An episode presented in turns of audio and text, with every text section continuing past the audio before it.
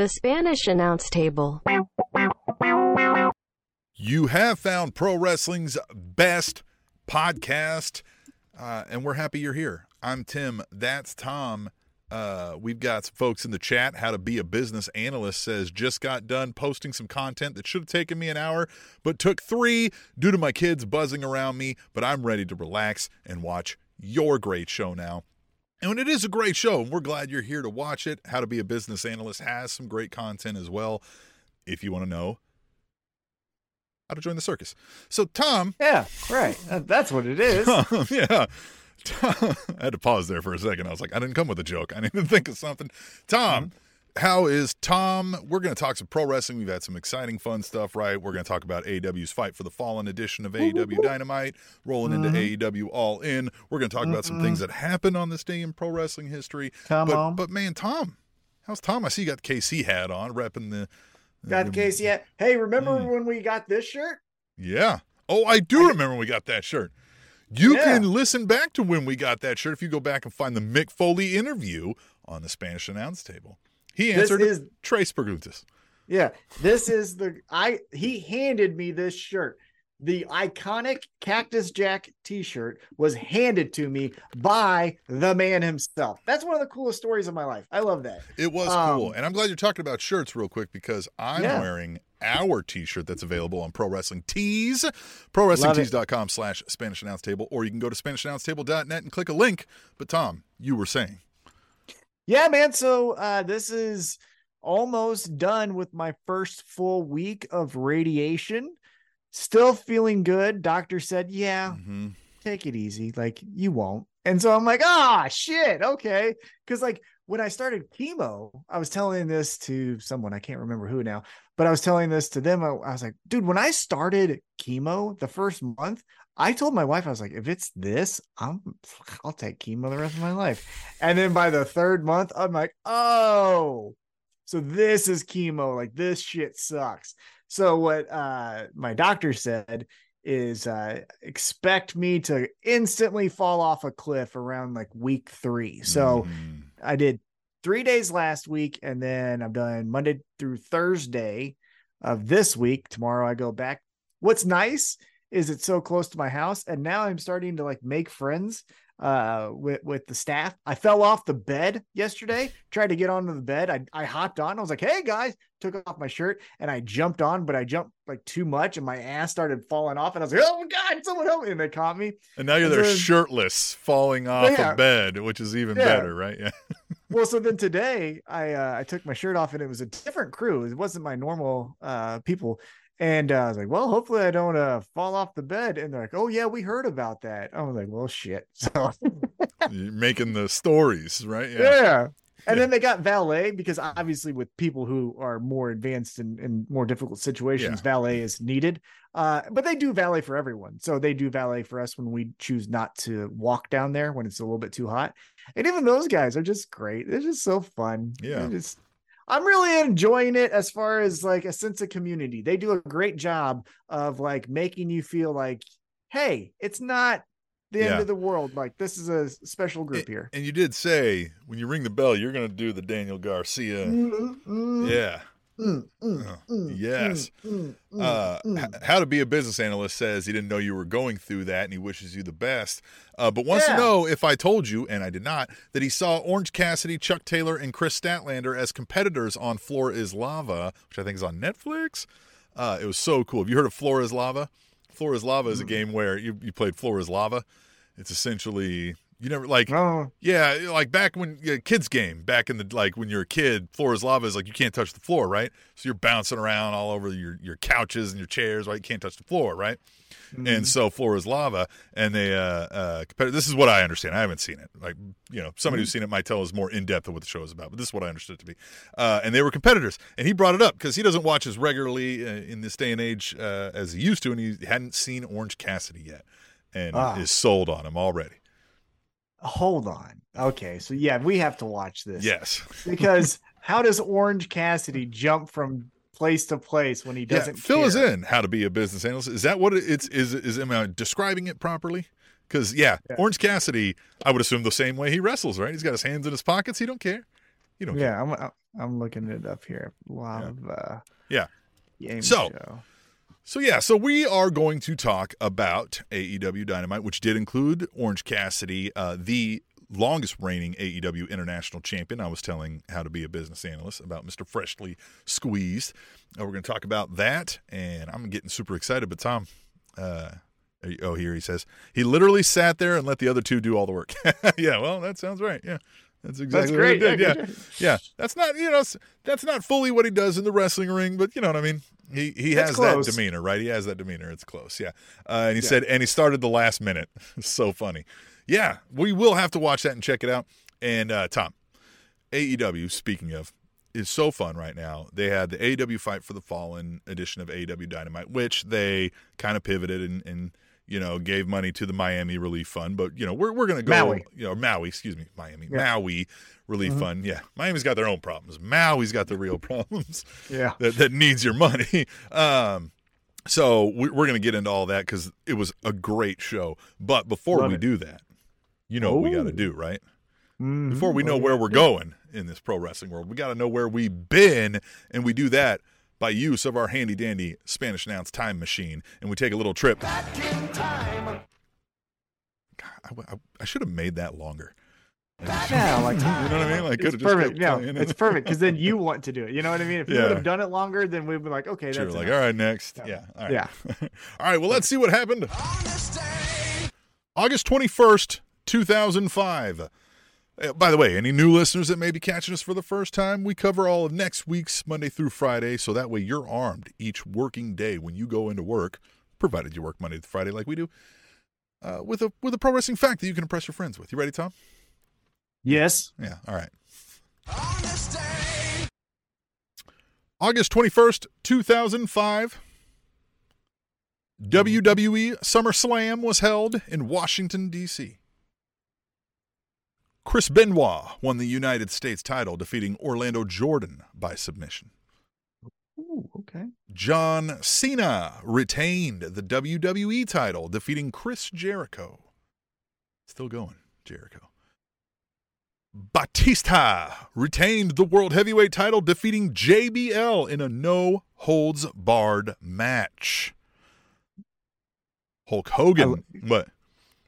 Get a gun. If Yeah, no holds gun. are Yeah, no are get a gun. I've never Yeah. understood that. But Well, gun's not a hold, but you know, yeah, in, in the no DQ, get a gun. Right? Get a gun. Yeah. What's up? uh, uh, Hulk Hogan defeated Shawn Michaels. Is that backwards? Isn't that right? Oh, you know that was right. Yeah, Hulk Hogan defeated Shawn Michaels, right? Mm-hmm. Mm, yeah.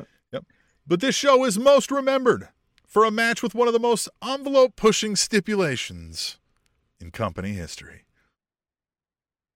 Is it, is this the Dominic Mysterio? This is when Rey uh, Mysterio defeated Eddie Guerrero in a custody of Dominic ladder match. Yes. Yes. All those years ago. And now here's Dominic. Uh, Man, Dominic's one of the best acts they got going right now. with just how despicable the guy is. Like you look at him and you you just instantly go like, "Oh, I'm not going to like this guy." Not going to Yeah. like this guy. it's so interesting because like you know you, you contrast that with don callis right because you would say like the two guys that are getting the most booze in arenas when they go do their television shows would be dominic mysterio and then don callis don callis you can point to things right the promo we'll talk about last night's promo and the painting and all of yeah, that it's what he's saying. and you're like yeah, Yeah. and you're like god damn it. and he also looks that way as well you know what i mean like Yeah, he makes it easy to to dislike him. Yeah. yeah. But then with Dominic Mysterio, I can't I get it, but I can't tell you why. Yeah. You know what I mean? It's just like it's a, but I get the underlying cause. Yeah, yeah, that's what I mean. Like you look at him and you're like, nah, not Yeah, gonna like it's anything the- this guy has to say. I don't want to like, you know, Yeah. might buy It's something the- he's selling, but like other than that, yeah, it's the it's the 100% punchable face. Like that's the thing going for him. So, and that's interesting because in 2005 even though he's a kid, same punchable face. I would have punched him. same. But yeah, right, yeah. Tom's like, I'd make a habit of that, going around punching Yeah. five fifth graders. I don't know, whatever. Fifth grade, yeah, 10 year olds. Wow. Something like. Double digit. Hey, if you if you reach double digits, that means I can punch you. Yeah, in the we face. both got. Yeah, we're both double digit people, right? We're just Yeah. Yeah. No Well, disgrace. Can I pause about that? I, we talked about this. the football is coming back, right? And yay, the football. We love the football. Go Chiefs, you know, all of that. But that means football takes are back. People's dumb football stuff is coming oh. back. And I just I, I'm I don't know that I'm ready for it. But like Tim. one of the things that that I that I am really starting to despise is when people are like you blew a double digit lead uh in whatever and I'm like you do realize double digits is anything over 10 and you you could be talking about a touchdown and a field goal lead or the largest fucking lead you've ever seen in an NFL game ever. Like you've mm-hmm. got to come up with a different fucking range. When yeah. you're talking if somebody blew a 30 point lead versus a 10, it's a totally different thing here. We've got to categorize mm-hmm. those different. Anyway, oh. this isn't a football podcast. But, well, you know. my football quick two cents is it's the, the worst thing. I cannot stand how here's my biggest pet peeve with football talk. With first off, Stephen A. Smith and Skip Bayless are the equivalent to Fox News for sports coverage. It's yeah, fucking awful. It's they they they are horrible fucking pariahs in this industry or in that industry. My two cents though is I cannot stand cannot stand when it's Josh Allen versus Joe Burrow. No the fuck it's not. They don't. J- Josh Allen is not going to tackle Joe Burrow. Joe yeah. Burrow is not going to tackle yeah. Josh Allen. Yeah. They are they because like the last thing I'll say because like when uh the playoff game, the 13 second playoff game, and they're like, "Did you see Josh Allen's numbers?" And it's like, "Yeah, but Patrick Mahomes had better numbers, and also it was Patrick Mahomes going up against the number one defense, and Josh Allen going up against Chris Jones and some grocery store workers. Like it's not the same fucking thing that they're doing. You know what I'm saying? Yeah. So like this idea that it's quarterback versus quarterback, you're so fucking dumb if you say that. I can, oh, it Joe Burrow's three and one against uh, Patrick Mahomes. The yeah. fuck he is. Yeah, no. The it, fuck he is. Yeah, they're 0 and 0 against each other. They don't have. yeah. like, yeah. Yeah. They've been on you, teams that were right. That, exactly. If you, if that, you yeah. tell me, if you tell me it was Ray Lewis going up against Peyton Manning. I okay, I let's see that battle. But when you tell me it's quarterback, quarterback, dude, walk to the ocean until you can't walk yeah. anymore and yeah. stay there. You talking about the uh, Pro Bowl skills test here? What are you? Going? Yeah. Yeah. All exactly. right. Anyhow. All right. Football's Let's great. see what happened. Uh... Well, I mean, the Chiefs are going to win the Super Bowl, so it'll be fine by the end of the season. Going undefeated. Yeah. August 22nd, 2015. NXT TakeOver Brooklyn was held in Brooklyn, New York. Oh, Jushin Thunder Liger defeated Tyler Breeze. Yeah, that I happened. remember that. That was the, awesome. That was awesome. The Vaudevillains won the NXT Tag Team titles, defeating Blake and Murphy. With Alexa Bliss, probably. Yes, probably with Alexa Bliss, yeah. The Vaudevillains. What an act that was. Love it. That had potential. Yeah, but apparently one of the guys was a dick. Right. right uh, uh, he's Kansas City guy too, isn't he? All right. Finn Balor retained the NXT title, defeating Kevin Owens in a ladder match. Mm-hmm. Mm-hmm. But this show is most remembered for a match that is often debated as the greatest women's wrestling match of all time. It is. It's Bayley versus Sasha Banks. But here's the thing: yeah. is it's a lot like uh I'm trying to find the way to say it. Here, here's what I'll say about that match. That match was amazing and outstanding. I feel, however, those women, those two women, and maybe kind of that four horsemen generation is living off of that similar to like when a high school quarterback had five touchdowns and then tells you about it when he's 36. It's like, yeah, that was great. You were a junior. You were 16. You know what I mean? Like it was an amazing game.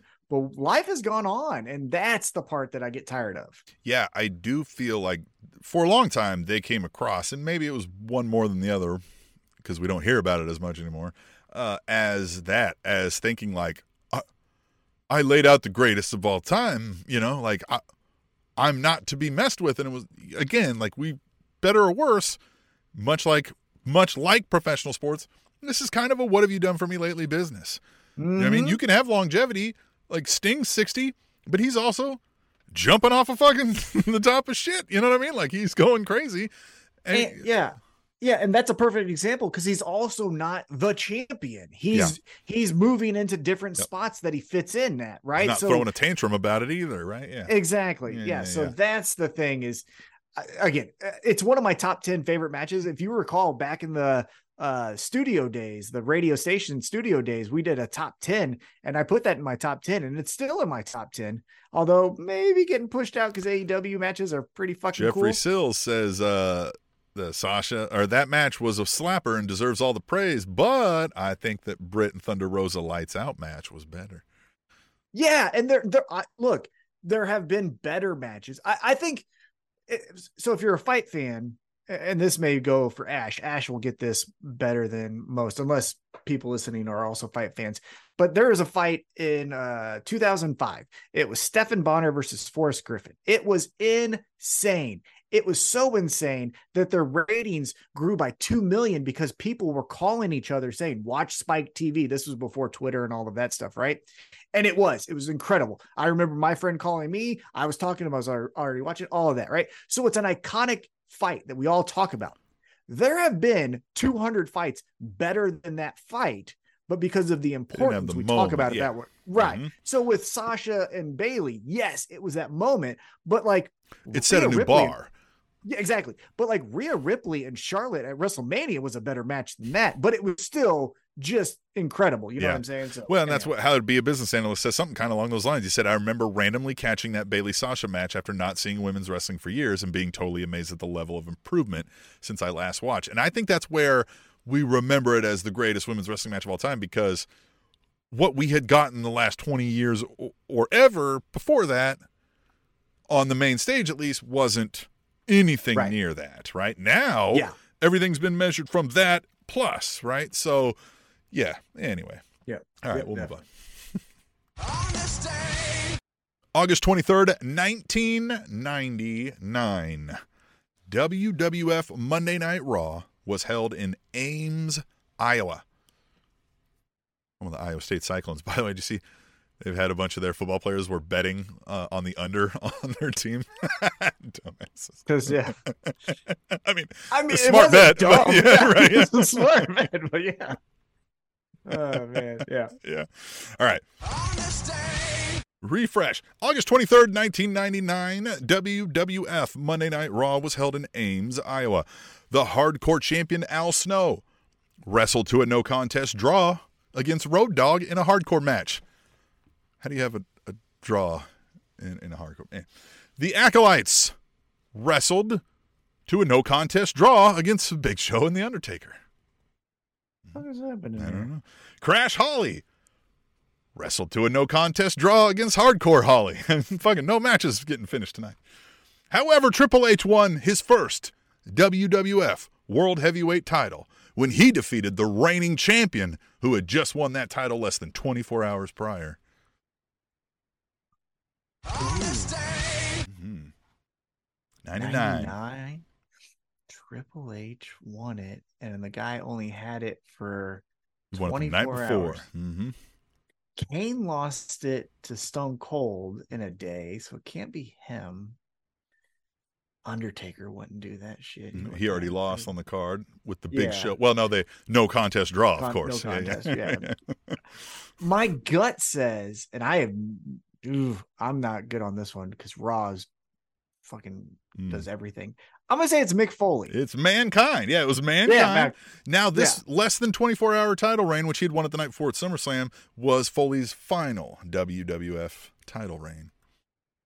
No, yeah. 24 hours. Well, his last title reign in WWE. Correct. Remember, he was the TNA heavyweight champion. Yeah. Because that was a Yeah, the Legends title and stuff like and that. And the Legends mm-hmm. title, yeah. Yeah, yeah. Yeah.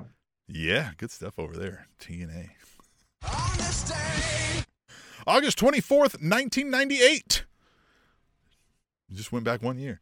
WWF Monday Night Raw was held in Philadelphia, Pennsylvania. Ken Shamrock defeated Dan Severn via disqualification. Still baffles me at the time. They had some of the two like most legit actual fighters. Also doing, you know, well, I guess they were a little past their prime at the point, but like, you know. Yeah. Yeah, no, they look, they were good. They were uh, yeah, yeah. but like, you know. Yeah. They've It also, yeah, it's kind of the same thing that you were talking about. The the level and amount of competition at the time Mhm. was nowhere near what it is now. Yeah. You know? yeah, Shamrock was a better fighter than Severn, but Severn. Yeah. Anyhow, go ahead, continue. But Yeah, yes, right. I'd fuck him up. Kane wrestled to a no contest draw against Mankind in a Hell in a Cell match. Again, I don't know how that happens. Val Venis defeated Taka Michinoku via disqualification. And Bart Gunn won the finals of the first and only Brawl for All tournament via TKO over which wrestler? Oh man, Dark Side of the Ring. So I want to say JBL, but I actually don't think it's JBL. I think it was the Godfather. It was JBL's. Bradshaw what was going Oh, I got it. Time. hmm I got it mixed Yep, up. Yes, it's yep. JBL. Boom. Yeah. Now Bart Gunn was rewarded for his victory with seventy-five thousand dollars and one ass whooping from Butterbean at WrestleMania 15 in a boxing match. I I look, I get here. Here's my thought about the the brawl for all. A quick side tangent because I know it got a dark side of the ring and it was like the worst idea. It wasn't bad at all. The thing that made it bad was then they said, "Let's take this guy and go up against a boxer." Right. Like if if they would have done they would just left JBL, that. Yeah. well, if they would have done JBL versus Bart Gunn at WrestleMania and then Bart Gunn wins by TKO, well, holy shit. Bart, Gunn's a star Bart Gunn can for a wrestle while. Stone Cold Steve right. Yeah. Austin. For Right, a yeah. while. Yeah. It- he can at least get a title shot, right? He Right. can get a title shot with Stone Cold. Stone Cold proves that he's the best man in the world, stuns him, ha ha ha. Oh, he's forever the most legit guy that you know on Yeah. camera, right? In canon, they go, "Oh, fucking but brawl for all get- champion." Right? Yeah, you get too greedy. And this Yeah. is the thing like, boxing is a specific type of fighting, like, very specific. The only thing you can do is punch to the torso or the head. So there's a lot of things that bar fighters don't know what the fuck to Yeah. do, right? So they're going to do that Yeah, stuff. it's like fencing these- with fists. You know what I mean? It's like Well, and Butterbean for being Butterbean, like these fat guys can still have fast hands and like, yeah, man. well, and yeah, like they can absorb some body blows and shit. You know what I mean? So like, Well, fucking, they're right, gonna throw some just shit at you. yeah, it was just, it, yeah, you got too greedy. That's the thing that that's how I would remember uh, Brawl for All. Great idea. I wouldn't mind if they did it again, but you got too greedy, then saying, let's go up against a real boxer because Butterbean was a real boxer. Anyhow, Yeah. Well, and every indication. I mean, like, yes, he was doing the Logan Paul esque circuit, if I remember correctly, where he wasn't going up against real fighters on his circuit as Butterbean, right? But like, he was still like knocking fucks to the ground. Like he was a highlight oh. reel. You know what I mean? Like Yeah. you knew he was. You knew he packed a punch.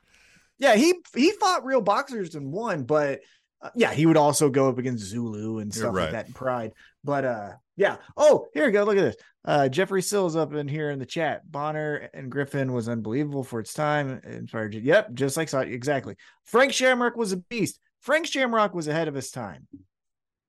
Watch the Nick Diaz fight. That's what I'll say about Frank Okay, Shamrock. right, okay. This is great. This is why we want you, if you're listening back on the podcast, uh, to know that we do this live, YouTube. Uh, it's Thursday nights, precisely, exactly seven twenty something, Oh. right? Somewhere around there. Uh, Mahomes Standard Time, right? Central Mhm. U.S. Standard Time, the one true time zone. Mhm. Um, so let's get back into this, Tom. We're on our trip. We got one left. We're going to go see what happened on August 25th, 2002. You, you, this is an easy one. WWE SummerSlam was held in Uniondale, New York. Christian and Lance Storm retained the tag team titles, defeating Booker T and Goldust. Rob Van Dam won the Intercontinental title, defeating Chris Benoit. I didn't realize that match happened. I forgot it altogether, I guess. Mhm. Shawn Michaels defeated Triple H in an unsanctioned street fight. That was a badass match. Love it. And The Rock lost the undisputed title to the then youngest WWE champion in history, Uh, it's Brock Lesnar. Brock Lesnar. here's the thing that I will say about The Rock that I would that I always uh push back on when people are like he he's on the Mount Rushmore.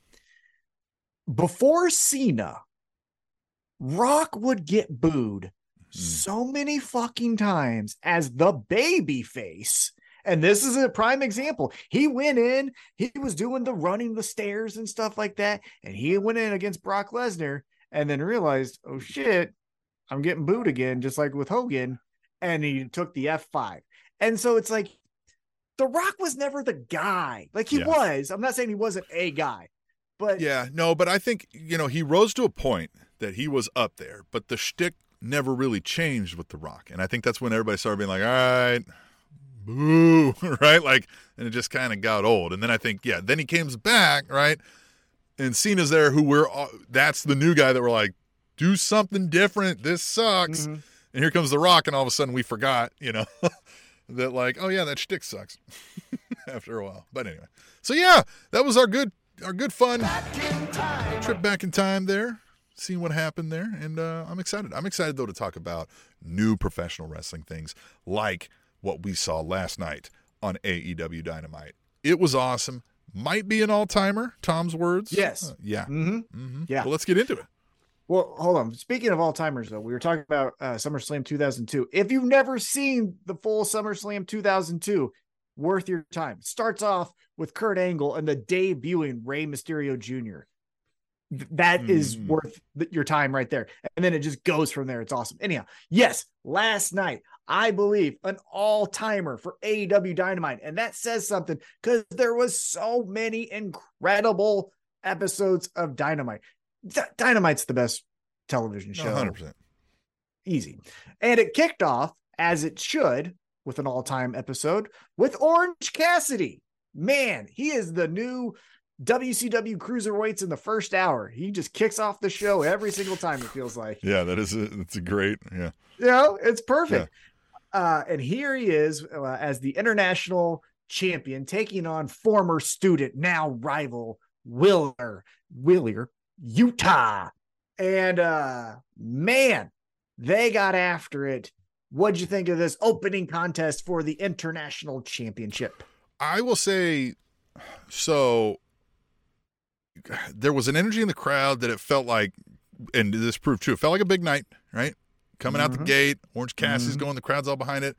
Wheeler Yuta comes out, and I thought, whoo, okay, right? This one's going to be one of these like hard hitting matches. And uh oh, is this when we, you know, is Tony Khan going to pull the, uh, let's, you know, let's do the, uh, let's give the belt up. And so I was worried. A couple of them close calls, I was like, woo, man, I thought, I thought it was over for Orange Cassidy for a while. Excellent match. They had me, you know what I mean? I'm more of a storyline guy, but this match had me kind of really honed in on the, on the back and forth. Well, there's definitely a story, right? Mm-hmm. Former student goes up against teacher. Former student is now with the bad guys of the BCC. The student who never really cared now does kind of care. Yeah, there's plenty of story in there. There's a lot of meat on the bone. I thought maybe something crazy was going to happen when Moxley and Claudio walked out. When they became ringside and were just hovering around and Orange Cassidy was like looking at him because at one point in this match Orange Cassidy does the paradigm shift to Yuta and then Yeah. looks at Moxley and is like, He What's looked up now? and then did the, yeah, like Yeah. mid, man, like looked at him was like, watch this. Mm, Yeah, got him with it. awesome. So Orange Cassidy. oh, hey, and was- they actually caught it in the shot.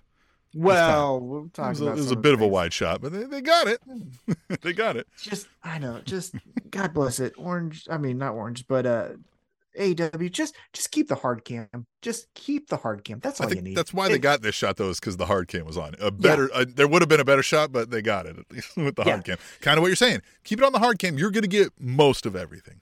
yeah like again i always say ecw a- as the standard barrier barrier so much of their stuff was just the hard cam right all the chairs being thrown in during the terry funk man uh mick foley match hard cam uh bam bam and taz going through the ring hard cam like you don't need fucking d- d- d- d- d- 100 cuts hard cam anyhow that was my uh make quick, the cuts uh, when you have note. an absence of motion, but like during a Wheeler Yuta Orange Cassidy match, not many times where there's not motion, right? Yeah. Right. Yeah. And also stop showing the crowd. But Yeah. anyhow, Yo, Orange. Cassidy, I hate yeah. Uh, they Why did that during the Sting thing where we had to watch the crowd watching the Sting on the video yeah, that bothered me. I don't fucking care about a 10 year old's reaction. Anyhow, Orange Cassidy got the victory. Even if I had a 10 year old, I wouldn't care about their damn. Oh, oh, I'd punch my kid. If if he got on the screen, I'd fucking hit him. Like, get him off.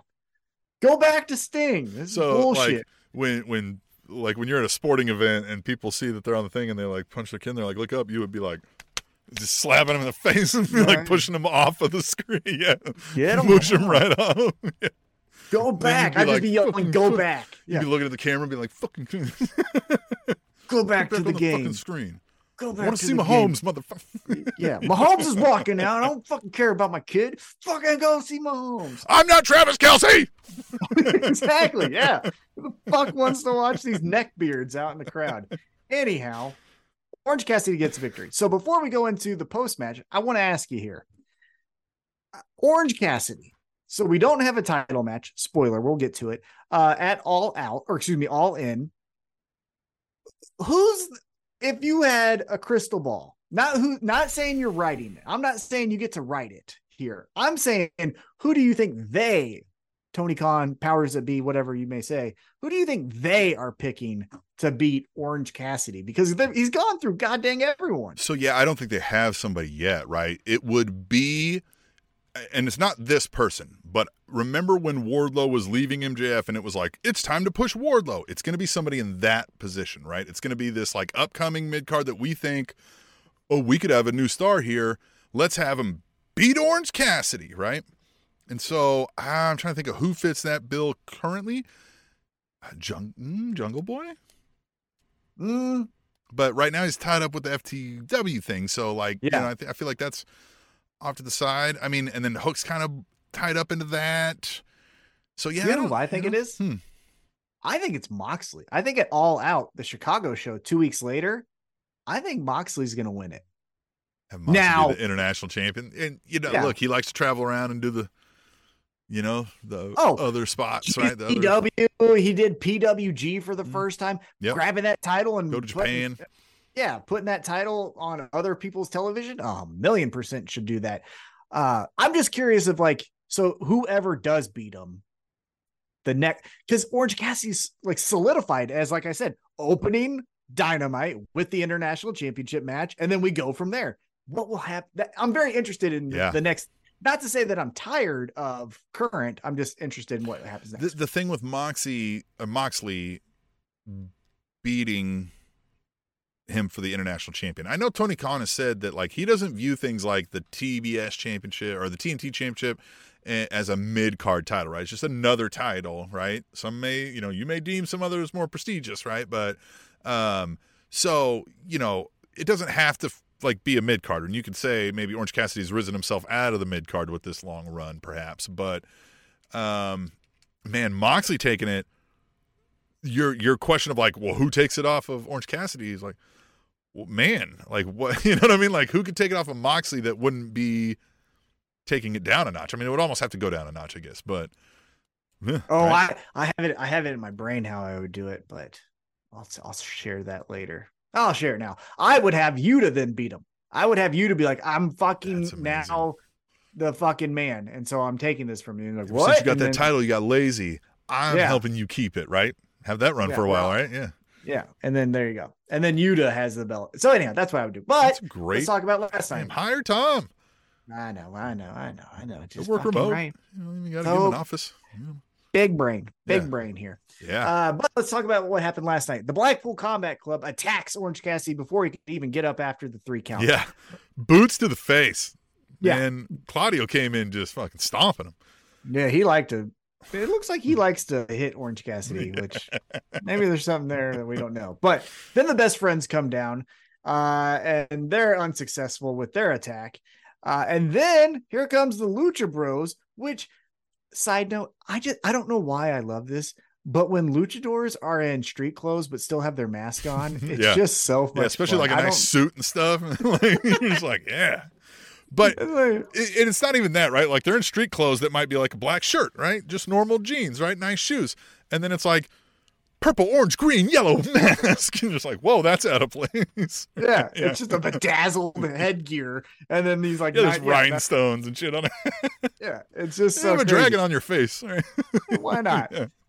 So we got the best friends. We've got the Lucha Bros, and then because BCC still have the upper hand, here comes the best pro wrestler in the world, mm.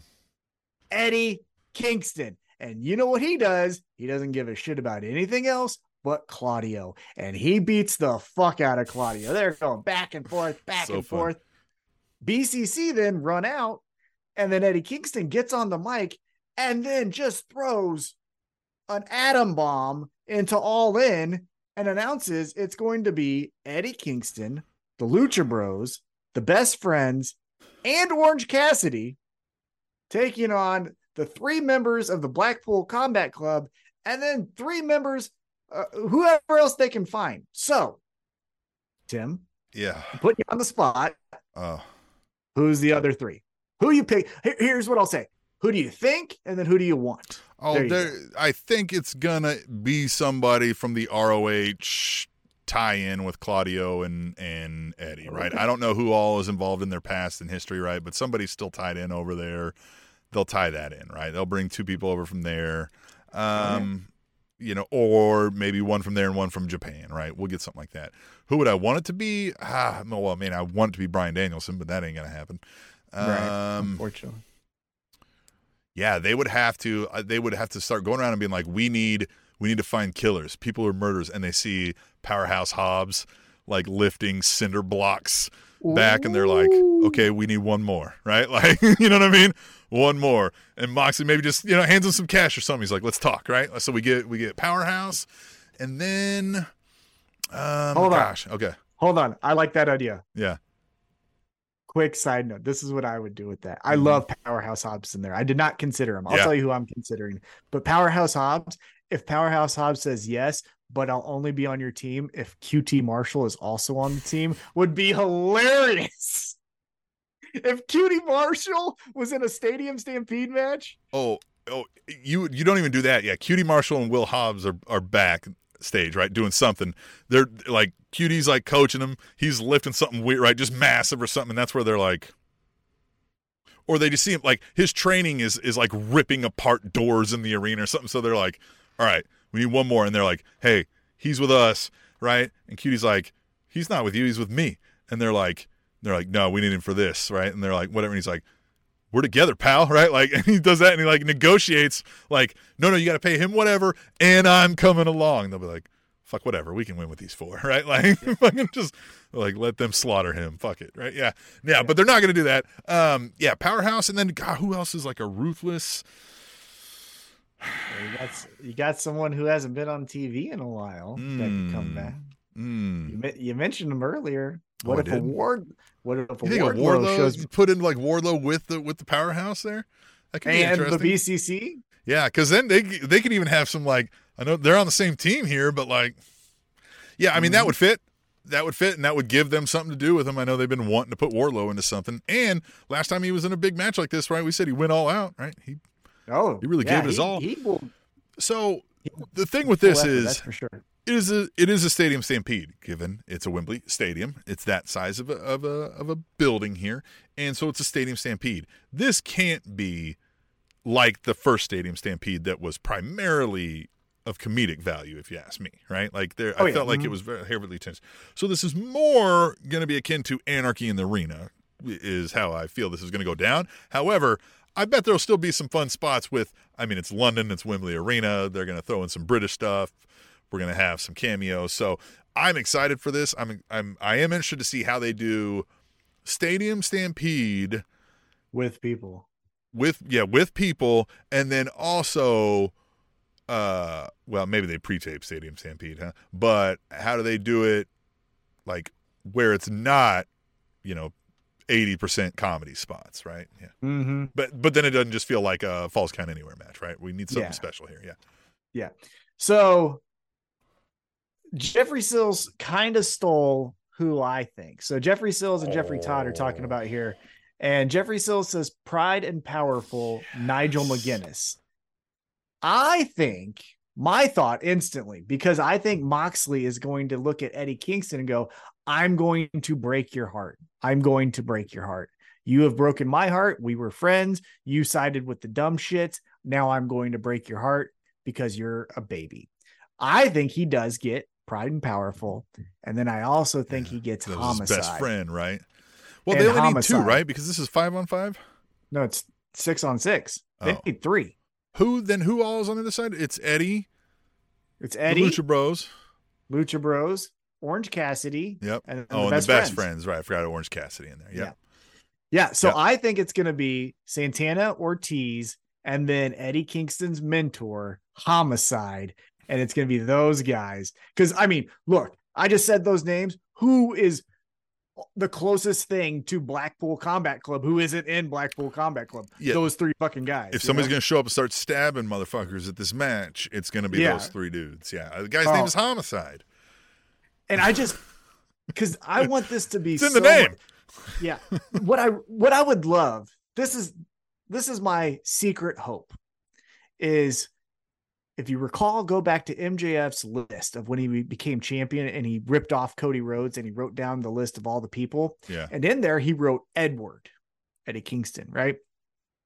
My hope in this match is that Eddie Kingston works out his demons and dominates Moxley, Homicide, Santana, Ortiz, and they win. And it's it's Eddie Kingston who and he beats Claudio obviously too, but it's Eddie Kingston who comes out like holy shit. And then I, again, I told you this before we started recording. I have no fucking idea what we're doing with MJF and Adam Cole. None. But once it wraps up, right? Once ever whatever that is that wraps up, I want it then to be MJF who most likely will retain. Look it up and like I told you guys, we're coming up on 2024. There's no one here and then it's Eddie fucking Kingston, like I wanted at the beginning yeah. of the coming out around this time. But what we need is what... we need if that happens, we need MJF back being the slimy, rich. That's fucking, what I think. Yeah, yeah, yeah. Mm-hmm. That's my side note we'll get back to the the well we'll, we'll save it. Uh, I'll, I'll, save it okay. for when we get there. Okay. So yeah we got anarchy uh in the arena. Stadium stampede. or, excuse me sta- stadium stampede mm-hmm. at wembley stadium all in. Incredible. Okay so then we go back uh to jacksonville because why not? And it's jim ross and kenny omega. And kenny's like hey i'm tired of this don callis in my life He's always been in my life. He was friends with my uncle, the Golden Sheik. He kind of alludes to like Don Callis giving him steroids. flat out allude. He basically, yeah, yeah which He's was like, weird. The vials, I didn't know the name. Like I couldn't pronounce the names. He said, "Take your vitamins." I was just yeah. like, Jesus, man. yeah, you kind of told on yourself. I don't know why you did that. Yeah. Uh, um, uh, no wonder your upper body's so much wider than your lower. That makes sense. It's his yeah. fucking yeah. His you're built like a triangle. Incredible. That's an upside down triangle. Yeah. yeah. His lats are incredible. Um, but then Kenny Omega is basically going through and saying Don Callis needs to get out of my life. Well, then guess who shows up? It's Don Callis. And Don's like, JR, if you're trying to work out all these therapy sessions, it's going to take 10 hours. This guy is a mess. And then Kenny Omega's like, well, What are you going to do, Don? Like, you piece of shit. And then here comes Juice and Jay White, which I was thinking if they ever want to go comedy, they should call themselves Juice and Jay, like gin or Jay and Juice, like gin and yeah. gin and juice, okay. Jay and Juice. Yeah. Like they should be like sipping on gin. Uh, but Jay and Jay White and Juice Robinson come out and they beat the shit out of them. Mm-hmm. And they're hanging them or whatever. They're beating the fuck out of them. Jim Ross doesn't know what to do, which was weird that we showed him because yeah, that look that is so weird because well, it, it, made me for a second. I was like, Jim Ross had something to do with this. I was like, yeah, was like, it kind of yeah. looked like he was like, well, my work here is done. Wanted. Yeah, thanks for the money, Don. yeah, unfortunately, it, it, breaking kayfabe and kind of peeking behind the curtain, Jim Ross can't really uh, emote too well. Correct. Because of current. So, so yeah, he I can only look slightly disgusted, right? Like that's yeah. all. Yeah. So I don't know why we did that to him. It felt mean. But anyhow, uh, then all of a sudden Takeshita comes out and he's breaking boards over uh, Kenny Omega's back, and they're beating the shit out of him. And so he leaves uh, to go to the hospital because Kenny Omega's fucked up. And then Don Callis is back in the ring. So that was earlier in the day. We get back from that backstage segment, interview, beatdown, whatever you want to call it. And Don Callis is uh oh, excuse me, I, am out of order here. So Takeshita beats up Kenny Omega. Then we go to Hangman Adam Page, who is outside of the hospital. And he's standing by the ambulance and he's like, You guys, you fucked up. And Jay White, you knew this. You should have finished the job. You didn't. So at Wembley, all in, it's going to be the Golden Elite, which is Kota Ibushi, Hangman Adam Page, and Kenny Omega versus Jay White, Takeshita, and Juice Robinson. I wrote this on our Twitter, and I want to get your feedback on this. I wrote this on Twitter. I kind of want Don Callis to solidify this family because so much of this has been hired guns. You well, know what yeah, I mean? Because also, so, and we've talked about this, you know, things blend. They don't always have to be, you know, like you have friends outside of other friends, but. Of course. Yeah. But they're calling it a faction over here with the Bullet Club Gold with the guns and in with the, you know, like the, the gun mm-hmm. club in with these guys. But yet, so are they part of this too? Like that's kind of, remember when we had the same thing with the um, Stokely Hathaway's group, right? We were kind of like, so some people are half in it sometimes the firm or whatever, right? Yeah, but other firm, times yeah. not. Like I don't get what's going right. on. Like why the guns yeah. were there? Why weren't they out there also kicking some ass?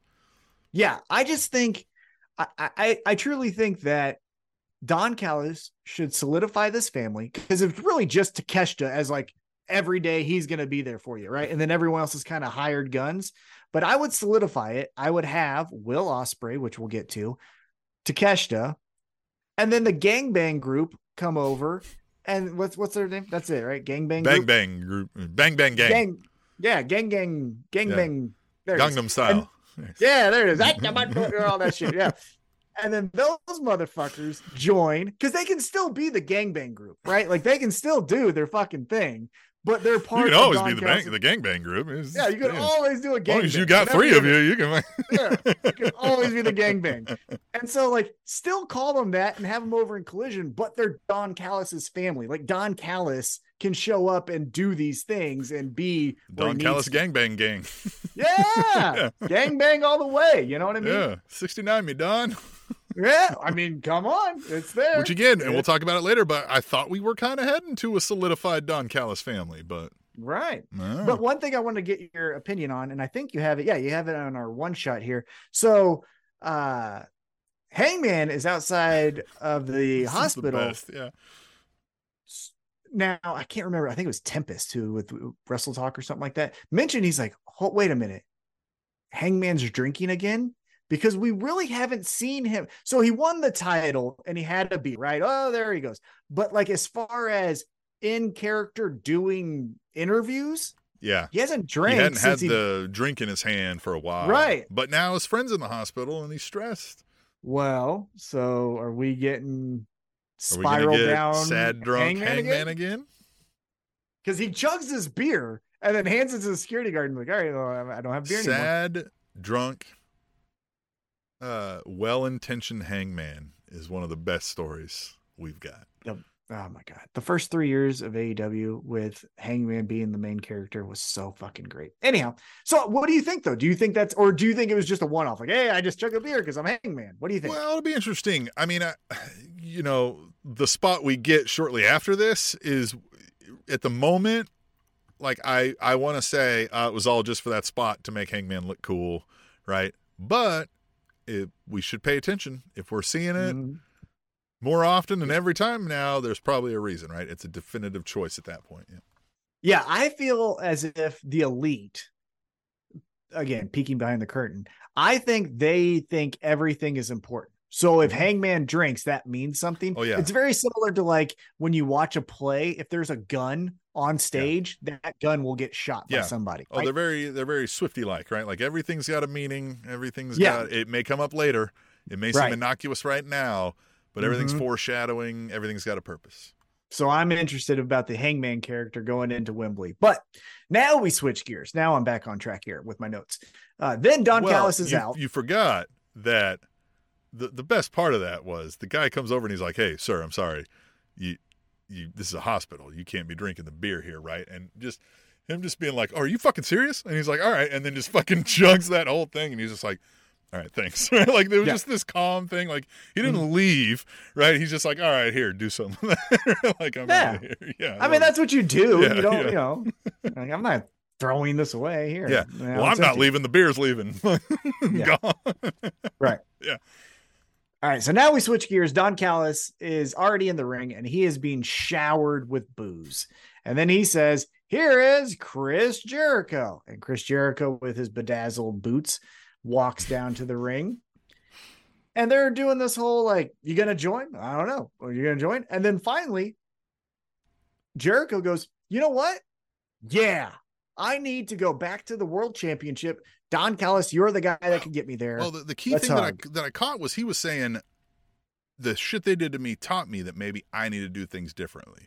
And then he's like, and he was like, that's when he was like, normally, no. He's like, I don't fucking join factions, I create them. But he had just said, I need to do things differently now. So he was like, fuck it, I'm in, right? And I, it took me for, I was literally folding clothes, kind of just listening, right? And I was just like, and he's like, Jordan, I was just, I literally like, stopped and kind of looked back and I was like, are we fucking doing this? I was like, are we mm-hmm. about to fucking do this? And Don Callis had the same look on his face too, right? I almost kind of was like, did Don expect this? And he was just like, you serious? and, and, that interaction, right? That interaction was really, was really killing me. And I thought we were going to go there, right? I thought we were going to get this like over the next couple weeks, they're sharing in this like just being debaucherous, right? Like getting in bar fights, doing everything sleazy together. But we didn't get that as we continue on, right? right. So what we get is as they go out, uh, walking out of the ring, Jericho goes, "Hey, wait a minute! There's a there's a covered gift or something. What what is this?" Another pain. And Don's like, "Ah, it's nothing. It's nothing. Mm-hmm. It's nothing. Don't look at it. Don't look at it. Don't look at it, man. Just don't look at it." And Jericho goes, "I'm gonna look at it." So he takes the the cover off of the painting, and it's a painting of Don Callis holding Jericho's disembodied head. Yeah it's a great painting, complete it, with very noticeable Don Callis scar. I love that he's like leaning oh, into that thing. you know what I mean? Like it's so great. Yeah. yeah. And so he's holding the head in this painting, and Jericho goes, "Wait a minute, did you not think I was going to join?" And Don was like, "Oh, come on, eh, misunderstanding. This yeah. is a joke." Right the person fucked up. I I don't even know. Yeah, the story was. kept changing, right? This was the joke. Yeah. Oh no, the person clearly fucked up, right? yeah, everything is is coming out. Yeah. And Jericho essentially bullies him into say say what you're gonna say. What why why why is this? And Don's like, fine. I think you weren't gonna join. I think you're an egomaniac and you don't do this with others. You need to be the uh, focus of attention, and in this you wouldn't be. So I thought you would say no. And then Jericho's like, "So you would kill me? Like you right. were gonna fucking kill me over that?" well, and then so Jericho's like, "You piece of shit." Basically, here's the flaw in the segment: is before the painting, Jericho says, "Hey, I want to join you because you're a piece of shit." Because you're a piece of shit. Yeah, that's why I thought like we were just gonna move past this. I thought he was gonna be like, "I like it. That's smart, right?" And I thought they were gonna go off and yeah. Just hug it out. Like I thought it was going to be a funny moment. Yeah. And so they're going back and forth. And essentially they're basically like, hey, you suck. Well, you suck. It started too. to get a little uncomfortable. I was kind of like, have you guys been holding this back? You really wanted to say this to each other? Because it felt a little real. Yeah, I mean, it, well, it got real to the point where Don Callis slaps Jericho, and then Jericho grabs Don. And look, Jericho, you've been doing this for 36 years or whatever it's been. But like, if you're gonna own it, man, don't hold them and then wait and look back for Takeshita to then show up. Like if you have a spot, I get it, but like let him fuck up, not you. Yeah, you if know? you have a spot, again, yeah, you're waiting for the thing, but like you can still hold him and fucking give him a what for Don Callis knows how to roll with it, right? Like give him a one two to the body or something. Right. You know I mean? And yeah. so Takeshita attacks him and Jericho fights that off. He's like, all right, I'm gonna beat your ass, Takeshita. And then here comes out of nowhere Will Ospreay, and he goes whop because again he's a Don Callis affiliate, associate, whatever you want to call it, mm-hmm. and doesn't like Jericho, right? And doesn't like Jericho, and he leaves him bloody. Sammy Guevara comes out with a bat, and he's like, "Hey, get out of here!" And they run off, and that's how we leave the segment. So I'll I'll say this to you: hmm, I get it. Jericho got attacked.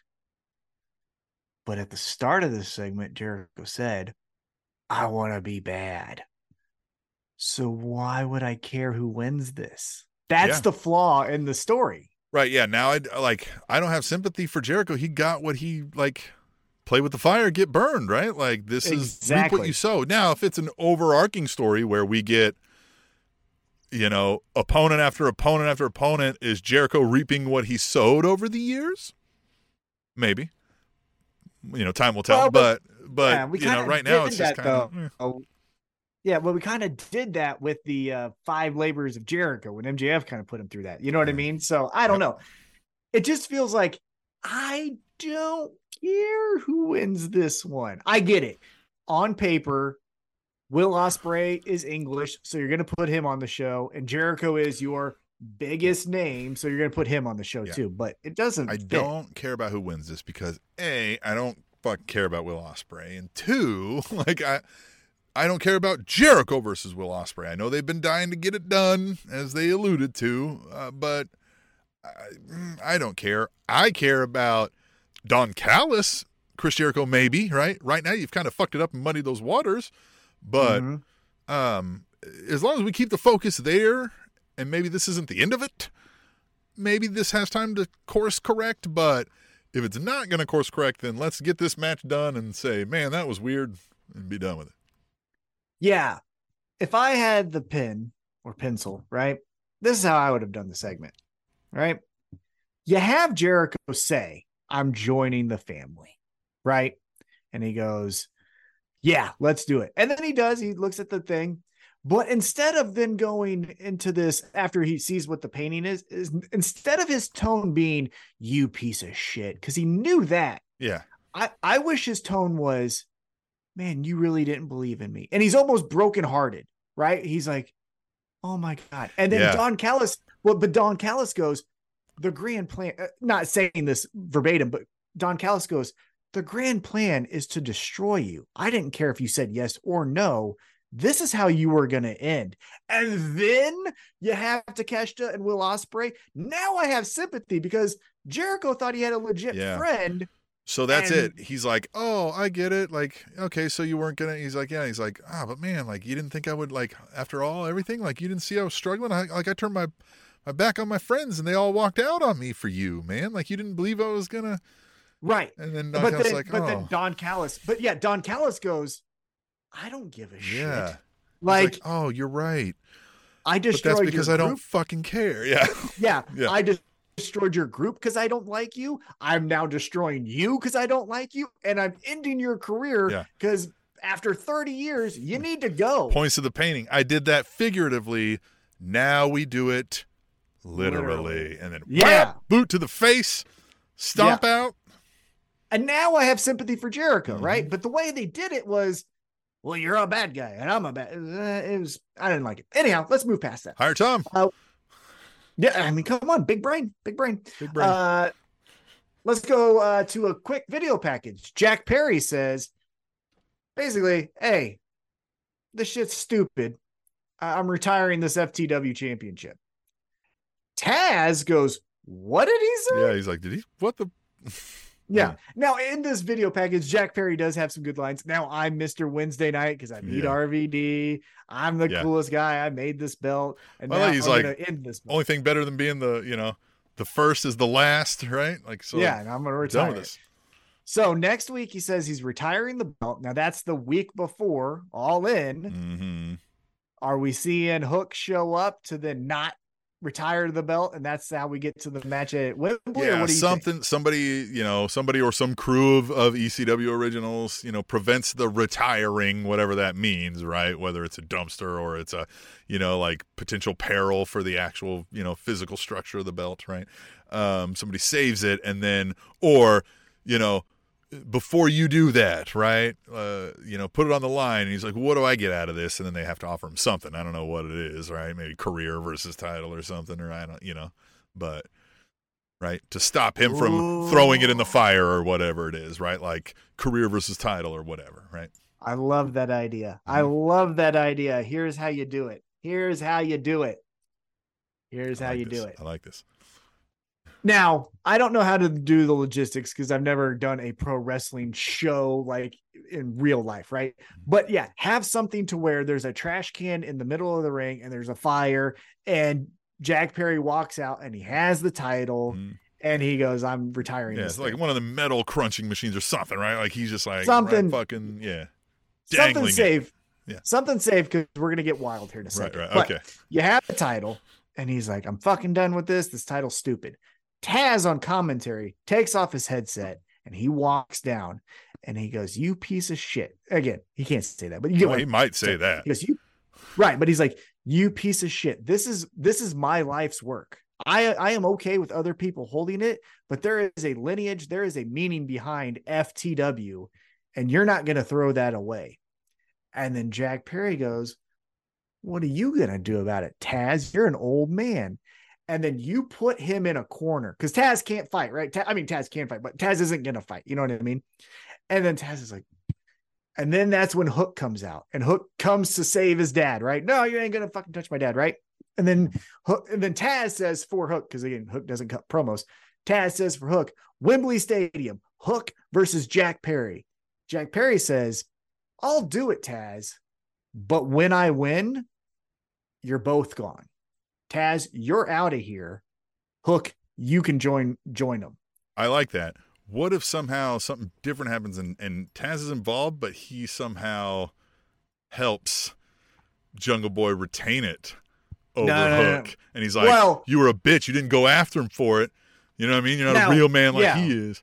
Well, Wembley, we can get to that when we get to it. But I'm saying for next week, you have Yeah, yeah. Jack Perry say, I'm only doing this if Taz yeah. leaves. So, yeah, so we set that up.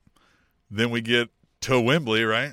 And then maybe Yeah, Taz that's like, the- "Hmm." Right. Then we can get to And the whatever. stipulation's a little off, though. So, I don't know. But we, Right, we, we but- can figure it out. yeah, but I would have Taz, Taz's career, make a commentary. Fuck, Yeah. a commentator never fucking has to put his career. AEW at all. Right. Yeah. You have to leave AEW, Yeah. period. You can't work here at Yeah. all. Not in the Yeah, back. exactly. You can't take out the trash. Nothing. Nothing. You're out of here. Yeah. You can't sell It's like- tickets to this motherfucker. And I'm retiring this title because both of you guys fucking suck. Title and you. That's Yeah. what I would say. Yeah. All right, well, we'll see what happens. Uh, let's keep it moving here. Mm, Uh, what happens here now? Darby Allin. That's what it is. That's my notes. Darby Allin's music hits. Uh, but Darby doesn't come out alone. He comes out uh with Nick Wayne. And Nick beat- Wayne. yeah, and they beat up on uh the gates of agony and Yeah. boom, boom, boom, boom. Here they go. And then Swerve Strickland's music hits and he comes down with AR Fox. And then we go to a commercial break. And we get the match of the Gates of Agony versus Darby Allin and Nick Wayne. Nothing to write home about. Nick Wayne and Darby Allin win, right? Yeah.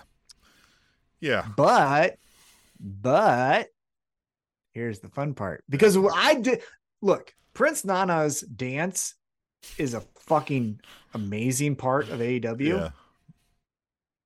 Oh, when he does this and he Yeah. here's the thing I thought he was coming out with Swerve. So I stood up as my wife was reading and I start doing the Prince Nana dance because I want to, I fucking love it. yeah. Shout out to Prince Nana for retweeting us. I love that. Mhm. But I started doing it and then I was like, wait a minute. Like he's not out there. Like, where is he? So I kind of was like, oh man, did he like not get booked for the show or yeah. whatever? Right.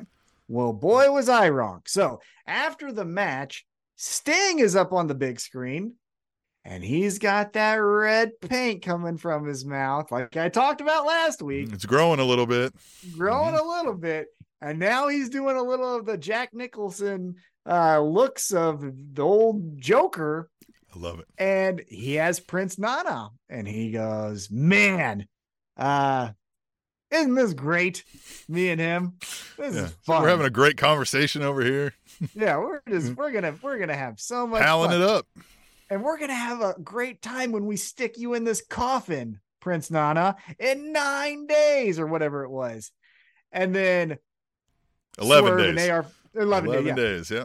Swerve and AR Fox, they run down there, and Prince Nana finds a way to get out. And Sting's like, "Who do I talk to? Do Yeah. I?" Yeah. He's like, come back. We were having such fun. he's such a weirdo. Sting Joker is one of my favorite, or Joker Sting is one of my favorite Stings, and and I've always lamented like that it happened so much in TNA because I didn't see all of it, right? Because I wouldn't watch TNA at that point that much, other than some of the highlights, and I just thought, man, I, I should have seen more of this earlier in the career. This was some fun stuff. Well, shout out to Impact Wrestling on Twitter for immediately posting a video of the complete history of Joker Sting in Impact Wrestling. Great timing. Mhm. Great timing. Mhm. But now we're getting Joker Sting with Darby Allin in a coffin match against Swerve Strickland and AR Fox. This What thing's gonna the get weird. Yeah. it's almost like it's almost like you're eating a whole bag of Tootsie Rolls at one time. You know what I mean? Like Tootsie Rolls are fucking good. Yeah. When you're throwing them all at me, I'm happy, but I know I'm gonna be sick. Yeah. Like, Like- can I save some of these for later? I don't want to eat them all right now.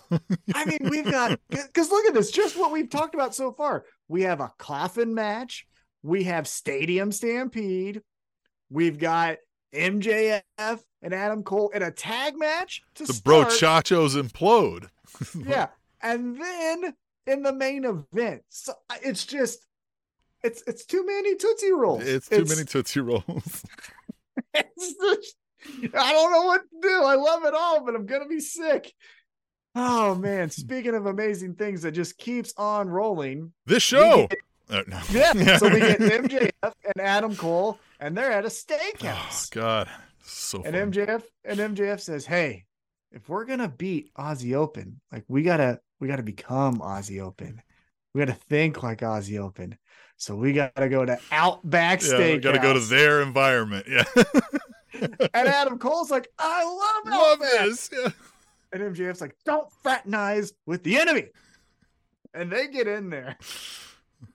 And they're eating, you know, they're doing all this stuff. You see MJF keep looking at this mural or painting, whatever you want to call it, of a kangaroo kicking a man.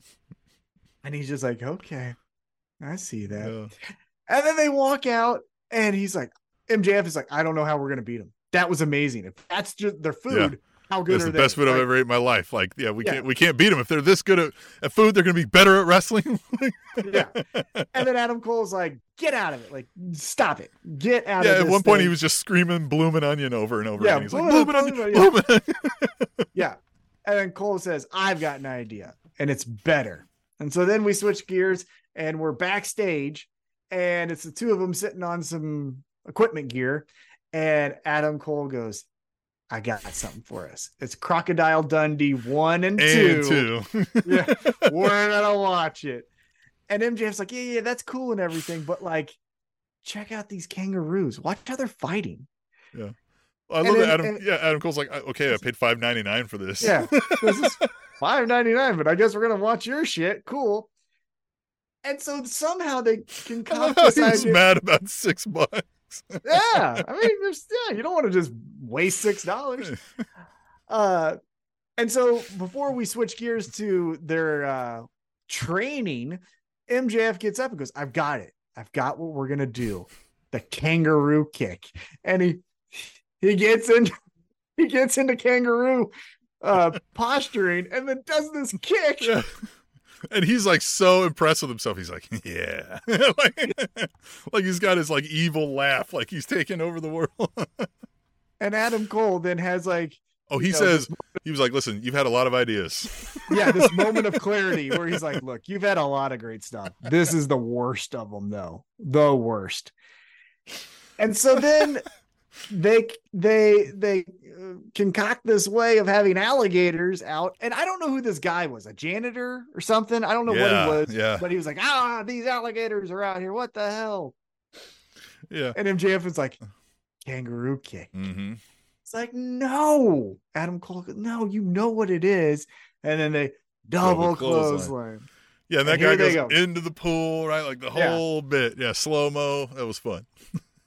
But then a, a, a, curveball from left field, two fields away, we get Tony Khan. And he's chastising them, yelling at both of them, In my office now. and just, you can't be doing this. You can't be doing this. This is the worst. Yeah, he's You like, you too. this." I mean, he's leaning into him. Right. Now, there's a detail I want to ask you about. Maybe I'm noticing it and no one else, or maybe I'm just playing thoughts in my head here. But MJF and Adam Cole then, uh, you know, leave his office, and MJF's like, he's gonna pay for that in Mhm. 2024. Like, I'm gonna tell him off. And Tony Khan goes, "Hey guys, what's up?" And then, well, he pops out and he goes, "What did you say?" like, Yeah. like right after, and he was like, "Oh, nothing." nothing." Well, he takes his glasses off. And that's what I was wanting to point out. He takes his sunglasses off. He's like, "Hey, thanks so much. You guys, Yeah, this is yeah, a great yeah. show, guys. Cool." Yeah. Puts them back on. Goes back to the office. So, are we getting some weird type of thing where Tony Khan?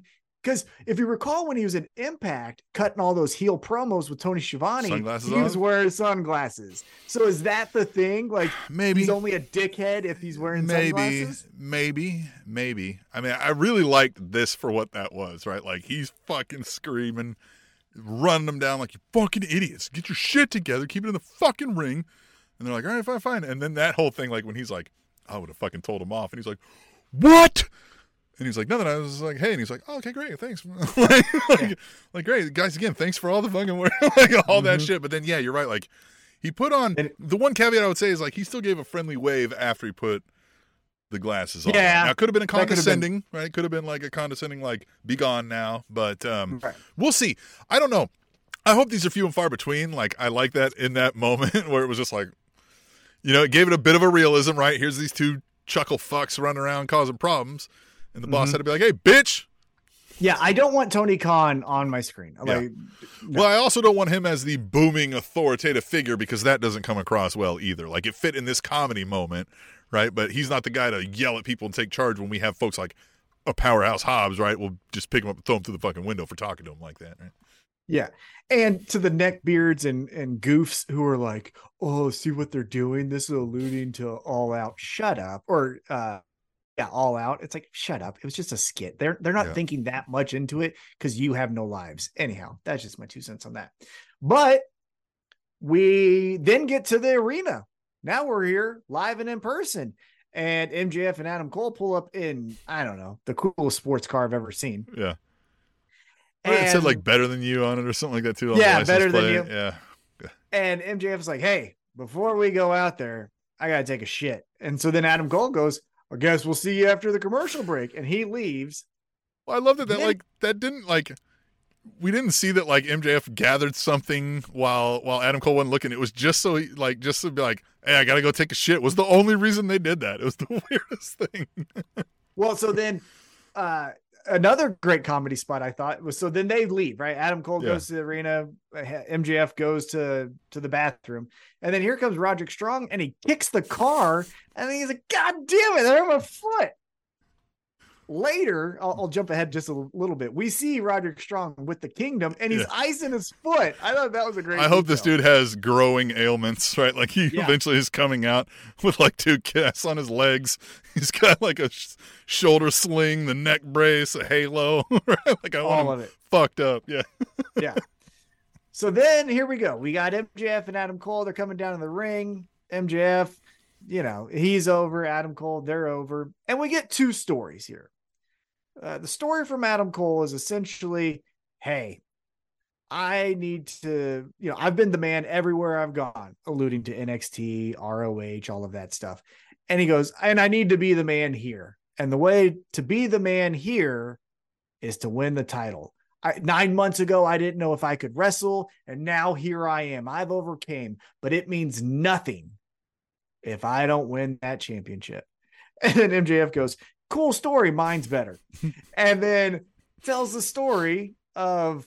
I mean, here's the here's the the the cool thing about MJF, and also the interesting thing is there's no like coded talk. So like Adam Cole told you without telling you I was also the man in NXT, where MJF says, I had two people I wanted to wrestle Cody Rhodes and you.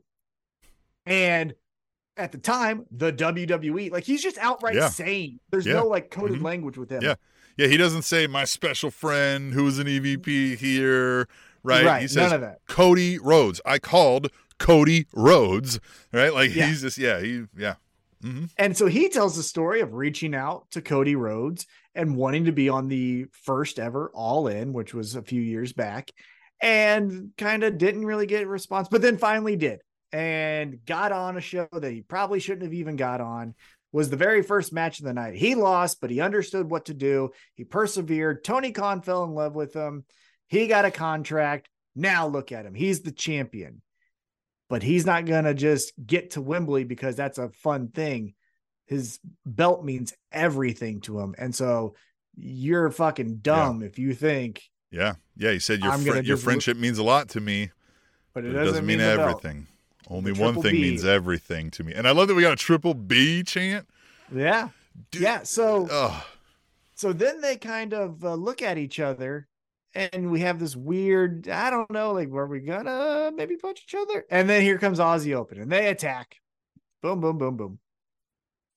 Obviously, double clothesline attempt, but we don't get it. And Aussie Open runs away. And MJF is talking his shit to Aussie Open, and Adam Cole is standing behind him, like, I'm gonna fucking kick him. I'm gonna fucking kick him. MJF turns around, he's like, ah, I wasn't gonna kick you. And then they hug it out, mm. and that's how we end the segment. What did you think about all this? Well, I do like the MJF was like, "What were you doing there?" I'm like, what he's like, "Ah, it's nothing." Um, a thing that I think every time I see Aussie Open is one of those guys looks like from the ribs up, like he's a smaller guy put on top of a larger guy's like lower two thirds. You know which I mean? one? The which guy one with the mustache. Okay, yeah, yeah, yeah. yeah. I can see that. Yeah, yeah. not not Hanson. Disproportioned, right? Yeah, yeah. Not the other the, one looks like Hanson. Yeah, not the little. Yeah, the one that looks more like Stan Hansen than the Hanson band, right? Brothers, yeah. right. Um, I love this MJF Adam Cole storyline. I also love that we have turned MJF pseudo face without him changing anything about himself. And I mean, even not changing anything about himself. He's trying to do the right thing so that Adam Cole will think he's trying to do the right thing in some moments. But we haven't seen like MJF really like changing his ways here either. He still talks shit on people, right? Like he still thinks bad about the pores. He mm-hmm. still, you know what I mean? Like is better than you and you know it. He's still the devil. And it's just amazing how so many little things that they've done that are just they're it's unlike things we've never seen before, right? Like they're telling a story like something we've never seen before. They're doing these things at places that we've never seen before. They're coming up with things like double clothesline and kangaroo kick that are getting massive, you know what I mean, chance. Like I just it's I can't even explain it, like how well it's going and how much I love it. I love all of this storyline. And I don't know where we're going, and I love every bit of that. Yeah. I said earlier, Eddie Kingston is the best pro wrestler in the world. And I still think that. However, the best run might be MJF. It's, every so story, but like every story, not every story. I, I should I should back up just a little bit. The four pillars didn't really hit like it should. Yeah. But he has at least had a moment in every storyline, and then some storylines are iconic, such as Punk and MJF that it's just like he's I mean, he's already, you know, we were talking about best matches of all time. If we were talking about top 10, at least for me, he's already on there. And it's been three and a half years, four years. And it's like that guy's on my top 10 all time. Like mm-hmm. some people have been kicked off of that list who I've seen for 20 years because MJF, MJF is Oh, I'm telling you, not only is he my favorite at the moment, and I mean, and that's involving names like Eddie Kingston, right? Like who, you know, Hangman Adam Page. Uh, it's just that. It's that uh, I truly feel while watching him too that like I'm like right now you could put him in a storyline with anybody at any level of the card, and he's gonna steal the show with it. Yeah, top top down, anybody. You could put him in with somebody in the women's division and do a storyline, and he's going to make it one of the most entertaining damn things. And Jeffrey still saying here, he truly is a generational talent. And yeah, I'm putting him up there already. Like it feels like he belongs in the top 10 or higher uh, of all time favorites for me. You, you know, all time greatest feels like a term that you have to clarify what you mean by that. But like all time favorites, he definitely already is up in there. Like he's just yeah. so fun. Yeah, and that's what I mean when I say my mm-hmm. all-time greats. Yeah, yeah. Uh, Jeffrey Still's uh, killing it with the comments here. He says that's my friend. Uh, that my friend is a Ferrari, so that's what it was. I'm not a car guy. Yeah, you I'm not could... either. Yeah, no, I know.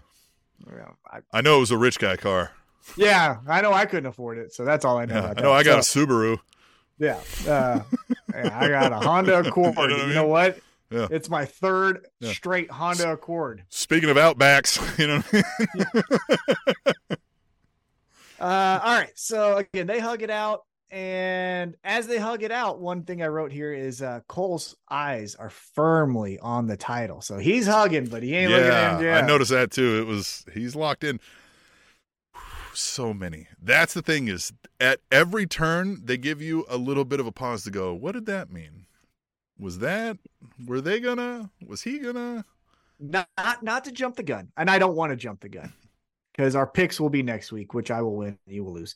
But my question to you is do you think we get the story progression in the tag match that then says you got to buy the pay-per-view cuz now you got to see what happens when now they hate each other or do you think it still slow burns and it's the main event that's the I think ya? I think we may get I think we'll get more of the same, but we'll ratchet up the like, man, this is tense, right? Like, do they or don't they, right? And then we're gonna get to the the the buy-in, and they're gonna have this tag match, and they're gonna fuck it up because they're gonna, and then we're gonna get this fucking, like, you know what I mean, like shove off. And they're gonna be like, all right, calm down, calm down. We got a fucking thing, and they're gonna, you know what I mean. But it's not gonna be so friendly, I think.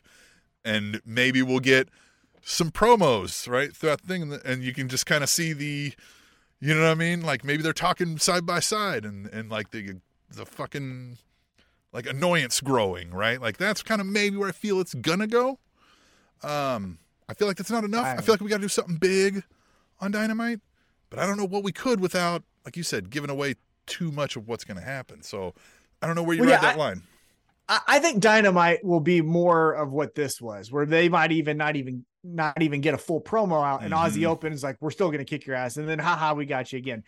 My curiosity is, do they think we got to hook them on the zero hour so that they then buy the pay per view? Right. Right? If we say the mega powers explode on the zero hour, now here's the match in two hours or three hours, Yeah. whatever it'll be. yeah, AEW because pay-per-views 10 hours, I- but you know what I mean. don't feel like they're going to win those tag No. titles.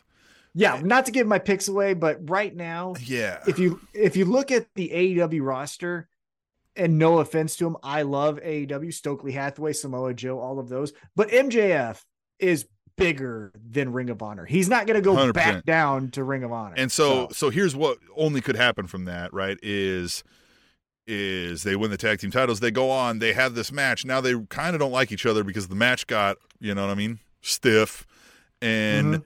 now so they have that blow up. One wins, whomever it is, but now they're the tag titles, and we're back to kind of like I don't really like this motherfucker now. Like, you know what I mean? Like, no, you've got my fucking title. Eh, Or, or you low blowed me to win, or whatever it is, right? And then they're like, "Fuck you, fuck you," but now they're tag team champions. But that would be resetting what we already told to get here. So I I see no reason to do that and would think you'd be going backwards for no reason. So yeah, no, you can't win those tag titles. I think you do have to blow up there, or at least like make it seem like this shit's about to blow, right? Like give you something to go like, oh man, I gotta see what happens.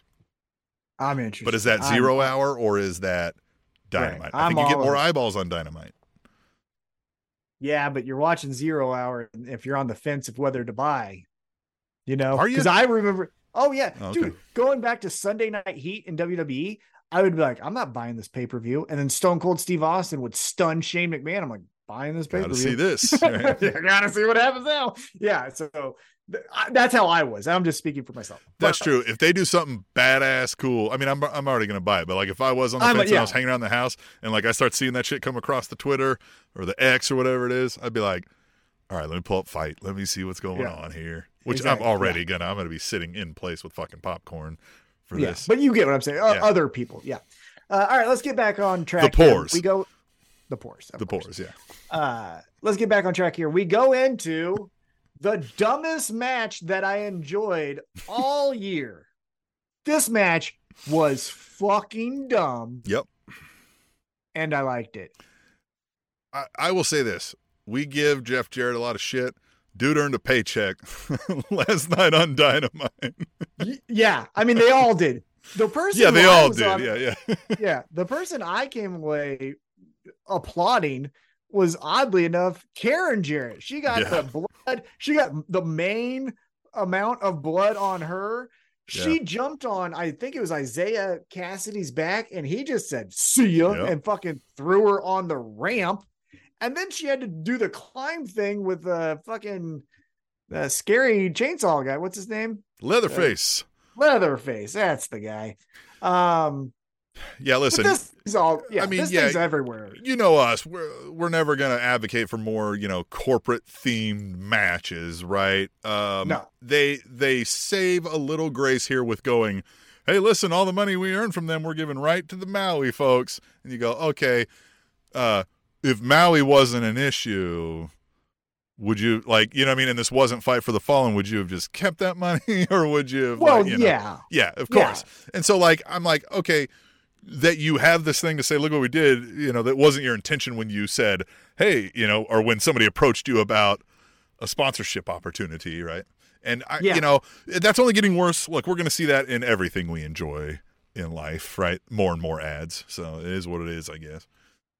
Yeah, the thing that I like so far about the corporate synergy of AEW in comparison to WWE is one, it makes sense, right? These two already had a silly ass rivalry. There was Mhm. already dumb shit. This wasn't a MJF big blow CM up.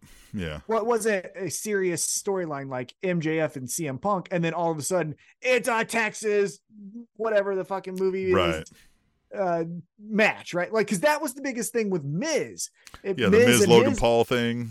Yeah. No, uh, was it Logan Paul? And then they did the zombies on the outside. Was that him? It was him, right? When it when it Logan Paul with him with that or something? I don't remember who that was. Yeah. It was Miz because Miz got hurt. I remember Yeah. that. But and then they got eight. Remember they all ate Yeah, him. they you know? ate him. But then he was back the next fucking week. Well, but that was the thing is their their feud was serious, and then all of a sudden you got that. That's where it doesn't make sense. This is, and I look, no offense to anyone, these are curtain jerkers right now, legendary curtain jerkers, and so Ethan Page and Sanjay Dutt and Jay Lethal doing stupid shit. Ethan Page was having completely fun in, Oh, in yeah. this environment. It was great. yeah. Uh, but you got everything here. You got swanton bombs, you got guitar shots, you got all of it. Jeffrey Still Uh, says it was everywhere, everything, and it went nowhere and did nothing. yeah. Yeah. Perfect. Yeah. So let's just say who wins though. It was uh Jeff Jarrett won. Jeff Jarrett. Yeah. There it was. There it was. Hey, Maybe that'll be on this day someday. yeah. Uh Tim, you you know, um a lot's going on in the world. Okay. You know that, right? A lot's going Mhm. on. Some things we're, we're we're in chaos, right? We've got so many things happening. You kind of sometimes have to just grab onto the closest Don't thing know what's got. happening. Well, you just gotta grab on down. and just stabilize, right? Right. what the what the fuck? Okay, here, let's just get it all back Mhm. together. Well, Tim, I'm happy to report we got back on track. Yes. Back to normal. Yes. Yes. Because I feel centered. yes, because right before the main event, Yeah. Tim, we got yeah. and let's say it together. Yeah. Mm, Actually, Mm, hold on. mm, Let me get mm, some water. here. mm, mm, mm, mm. Mm. Oh, this is good audio. Mhm. Yep. Yep. Right before the main event, Tim, it's time, Time. For the women. women, women, women, women, women's rights, women's rights. We also have a tweet the table about this, if I can join. All right, let's go. Justin Yeah, Floor. He says, "Shocker! After two weeks main eventing Dynamite, the women are back to their old time slot." Hashtag tweet the table. Yeah, a shock of stability, a shock of steadiness, right? Of calm waters, right? We don't want too many tootsie rolls here. We need just a few. Yeah, you know, you have Tootsie Rolls, but every so often you, you got to have an almond, you know, just to counteract that, right? You- Sometimes you got to have some peanuts. You got to get a grape once in a while. You know what I mean? Yeah, exactly. You know what I mean? You have five Tootsie Rolls, you have a banana, then you get it back to five Tootsie Rolls. That's your snack. You're gonna have a terrible stool in the morning, but yeah. I got a bidet, so I don't give a shit. It fucking rules when I have a He says, "Son, I lived on a diet of whiskey and whores for ten years. Yeah. You think my stools are any of my concern? yeah. Should have seen him Get then." that, bid- yeah. Get that bidet and you're good to go no matter what happened in your stomach. Get a bidet. If, if, look, there's Oh, a yeah, lot of we got shit. one. Yeah. You do? Yeah, we got one. We of course when COVID hit, you know, we you know picked up one of the uh, conversion kit, if you will, right? But it's yeah, uh-huh. If any Mm-hmm. of the listening audience takes anything from me, and I say a lot of shit, Mm-hmm. yeah, I know. But the one thing that is a fact is if you have the funds available to you, hmm get a bidet. yeah. Nothing beats a wet butthole. You know what I mean? It's a life changer. It is. It is a. It is a. It is. You'll you'll never feel so fresh. Oh, You know when the OutKast sang about so fresh and so clean, it's they had just used the bidet, right? yeah. That was in parentheses. So fresh, so clean. Parentheses bidet. B- bidet. Yeah, it wasn't even like Yeah. because of it. It was just bidet. bidet. Yeah. Oh, they're the best. Uh, speaking of bidets, this match, uh, it was Bunny versus Britt Baker. And look, both of these women are cool. I like both of them a lot. Uh, you also had Penelope Ford, who can get in there and give you good matches as well. Uh, if you don't believe me, go back to watch that uh, tag team hardcore match that Bunny and her did with uh, Yeah. Teo. Ah, yeah. Tay Melo and um, yeah. and Anna Jay. They were swinging anything not nailed down. in that Yeah, it was great. But so this was a qualifier, and we all knew if Britt Baker's in it and there's a spot available, Britt Baker's winning. Yeah, Bunny's in that group that you know it's it's like House of Black Light, right? It's kind of you know what I mean. It's it's the it's the people who, like you said, they're they're really they're really into uh, you know club drugs and and kinky sex and like industrial heavy metal music, right? Yeah. Yeah. Yeah. Yeah. And they just they don't yeah they're not you know they're not anywhere where they're considered a, li- a you know viable threat to anybody on anything. Even though the bunny has the getting off the bus looks great for the character, right? She looks crazy as shit. Oh, yeah. I think she's awesome. I think she is incredible. I really like her a lot. Now, she was coming off of injury, so this was why she was been missing for so long. But yeah, more Bunny, more Penelope Ford. I'm 100% on board with that. But Britt Baker wins, and we move on. Speaking of House of Black, Hmm. we get some spookiness right before the main event because the acclaim walk Spooky. And they're gonna take on two fucking nameless people and they do the rap and then they get back in the ring, you know, and they're ready to go. Lights go out. House of Black is there. Acclaim go. Well, we know that who's behind us. So they go try to beat him up, but Buddy Matthews and Brody King out maneuver him, out beat him up. Mm-hmm. Here's and so there we go. And then Julia Hart, I'll just get the whole thing and then we'll talk about it. Julia Hart has Billy Gunn's boots. She hands him over to Buddy, then Buddy hands him over to Brody, and then Brody hands him over to Malakai Black. Here's my only kind of like uh, with it is if the acclaimed are great, former tag team champions, right? Then have the three of them beat the acclaimed up. But when Buddy Matthews and Brody King just beat them up straight up, well, the acclaimed kind of look like bitches. And I also, I just, we've been doing a lot of performance here on this Billy Gunn fake retirement that I'm taking Well- as now. Yeah. Well, but this is where I think this is interesting. You think he goes House of Black? No. That would be amazing. If he became Daddy Black.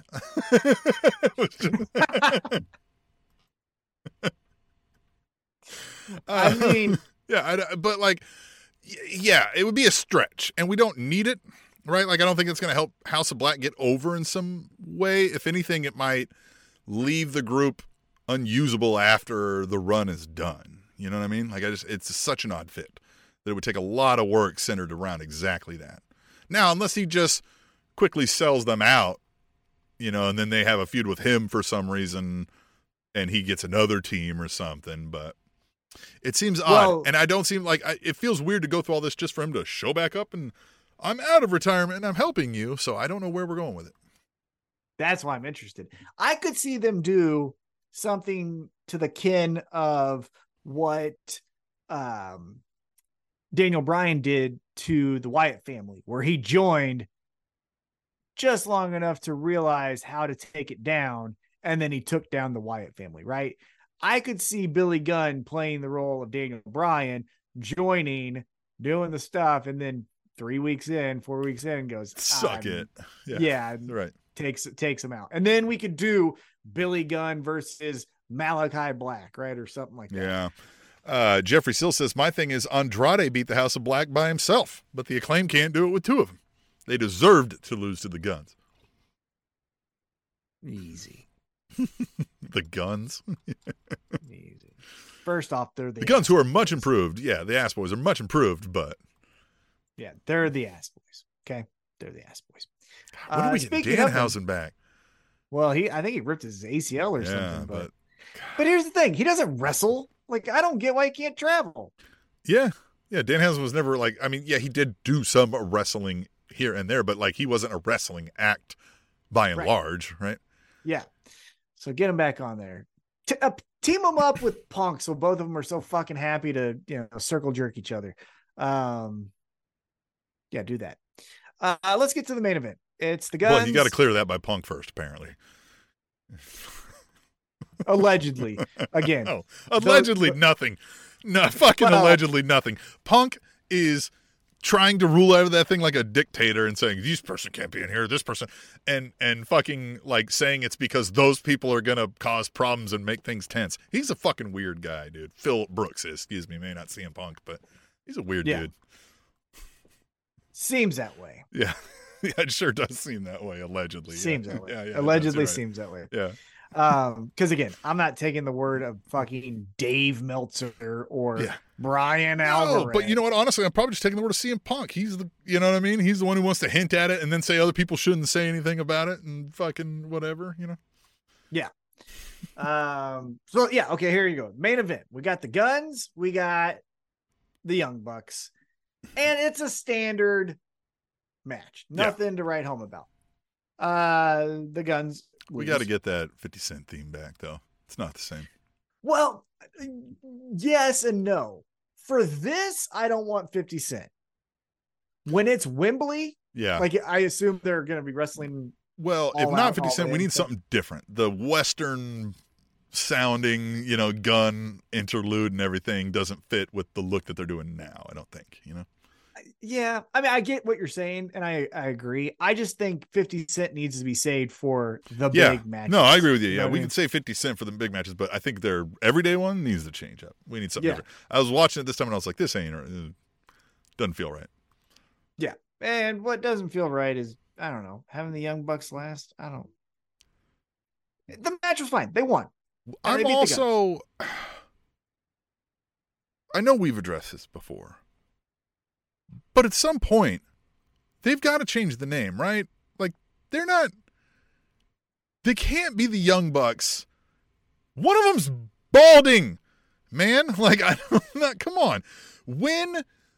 So let's say, okay, they have another five year run, or so let's say they run out this five years with AEW and they go, ah, we're retired. And they come back five, ten years.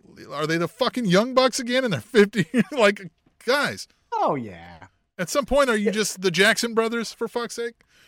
Well, yeah, but like, you know, Mike Tyson, even when he was yeah. coming out of jail, was known as Kid Dynamite. Yeah. Look, and I get I mean? Little Wayne is still Little Wayne, but he's little. Like at least he has, you know, like at least he's short. Yeah. Yeah. I mean, I get what you're saying, but like, what, what would you know? we call them? The Elder look, Bucks? Look, even Bow Wow dropped a little, you know what I'm saying? Well, he got tall. Yeah, yeah, he grew into yeah, that. Yeah. Um, yeah, I don't know. Uh, they're fine. Uh, let's just talk about what happens. Um, Jay White, Juice Robinson, they attack the Young Bucks. Gunns help. And then FTR's music hits, but they don't come from the entrance. They come from the crowd, which was fine. Uh, and then we get the stare down. It was, look, I get for a certain segment of the listening audience, viewing audience, AEW audience, that's fucking cool. And I am interested in. I, I like to always tell you that I'm only interested in what I see on television. And for 98% of the time. That's true. However, I want to be a fucking fly on the wall when whoever makes the decision of who's winning this fucking match. Because the Young Bucks just re signed and apparently are making NBA player money and are executive vice presidents. FTR, from all accounts, has that silly little guy energy about him.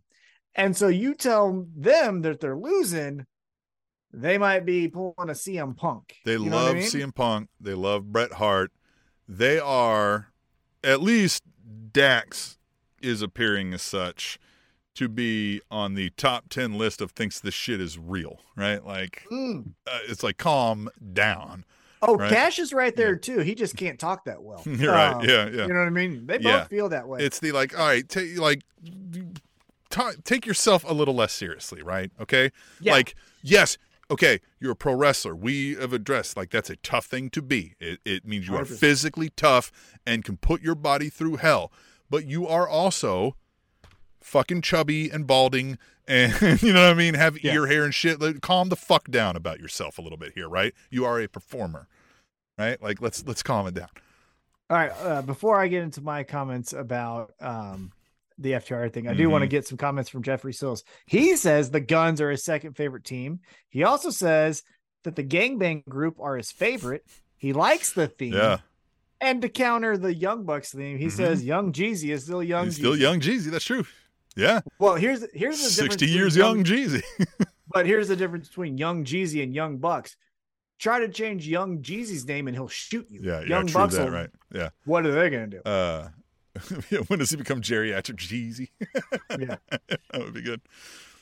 but so here's my two cents on that. Um, with FTR, this is the thing that I think is the most interesting because you know if you go back to the genesis of all of this stuff, you could go back to Shawn Michaels, Bret Hart, right? You're in two camps, or you're in one of the two camps, Mhm. right? You're either in Shawn Michaels and you're either in Bret Hart. The thing about both the Young Bucks and FTR, in my opinion, as an outsider who likes both teams, I have a Young Bucks t-shirt now. I stopped calling them young cunts. I like the Young Bucks. They've grown on me. I have an FTR sticker right there, right? So I like both teams. There's a CM Punk sticker too, you know. They don't stickers aren't just throwing on here. Anyhow, my point is the Young Bucks and FTR looked at Shawn Michaels and Bret Hart, but unfortunately for me, and why they don't really click like an MJF or Eddie Kingston or Usos or any of those teams, is because they took the worst traits of both guys. Because Shawn Michaels Yeah. during the Attitude Era was the guy who was still sucking on a lollipop when Ken Shamrock put him in a ankle lock. He was like, "Oh no, this hurts," and it was like, "This isn't real. Aren't we having fun? This is dumb." Which the Meltzer driver and the Indie Taker are all things the Young Bucks do, right? That attribute of like, we know, but could you not be a fucking prick and just treat it with some respect, right? hmm Then on the other side, Bret Hart, who took a slight and made it his personality, has then trickled down to FTR and CM Punk, where if you said you did they didn't or if you said you didn't like their trunks, now all of a sudden you're enemy number one. And Well- it's the well, it's the idea- It's the inverse of what you're saying. It's the like where you're like, hey man, calm down. Like we get it, but like you don't have to make everything a joke in this match, right? Whereas FTR is if you do one thing that intended to make the crowd laugh, that you have degraded the integrity of the sport I hold dear and I feed my family. Fuck off, dude. Like that. Like Right. yes. So both I get what you're saying there, where both are like, Jesus Christ, will you both just shut the fuck up a little bit? Like get Yeah, over it's like- yourselves. Yeah, but it's like take the best attributes of Bret Hart and Shawn Right. Michaels, right? There's yeah. the the realism of Bret Hart. You know, Bret Hart sucks, but like if you liked him, there's the the realism of when he would take a uh, you know a turnbuckle to the back, like he did that really well, and all. he that, you also, know to I his credit, never hurt a person, right? Like uh, that he was working with. Maybe because the, Oh, the wrestling was boring. did. But yeah, I know. Well, true. Uh, we'll say infrequently enough, right? Noticeably Yeah. infrequently. That might have to do with the boring style, but you know, like whatever. Yeah. You know. Whatever. Yeah. But then with Shawn Michaels, yeah, the athleticism and all of that, the, and, you know, I don't know, I'm not saying they don't, but it just feels like both teams took that negative attribute from Shawn Michaels and from Be- Bret Hart and then Yeah. made it them. And that's Well, what I don't like both To me, I just feel like as much. like we you know and i know they've said this like we, we've done it before we've done the ftr young bucks thing before and now they're saying like okay but now it's like the time right but uh, i just feel like we didn't get enough to get there right the young bucks were kind of hanging around in limbo not doing a whole lot in the main focus anyway you know obviously because they were dealing with sort of this contract you know negotiations and whatnot but it just feels thrown together now. And again, it, it's at a point where right now, frankly, like I've kind of soured on FTR a little bit, and the Young Bucks have been stalling out doing nothing. So why am I to care about this, right? Yeah, the reason the 100% the reason why I care is for the backstage who makes the decision on who wins. Hundred percent. That's it. Yeah, The match And itself will be fine. is a lot of history here. I mean, they are called FTR because you know what I mean. Young Bucks said, "Fuck, Fuck 'em," the You revival. know what I mean? Yeah. uh yeah i'm very that's why i'm interested in the match. And again it will be good. There will be false finishes that i'll fall for. Because again i also don't know who's going to win that match either right? That match is as unpredictable as mjf and adam cole is to me you know what i mean? Like both that's the best thing i think going into all in is that i lot of question legitimately don't know where we're going. Yeah. we could Yeah. say that back when it was uh you know Hangman versus Kenny Omega, we knew, right? We knew that it was going to be Hangman, which was great. That's how the story should have ended. But like we knew. This, I don't know. And then here's the thing, Tim. 2 weeks later, all out. It's all out. I know. Yeah. So yeah, a lot of these may not quite end necessarily at all in, right? It might be like a you love this, join us in two weeks for fucking all out where we run it back. Yeah. Right? well, the only match that we have for all out is the TNT championship of Luchasaurus versus Darby Allin, which you kind of told on yourself because then who wins the coffin match? Yeah, yeah. What what if he's dead? yeah. yeah.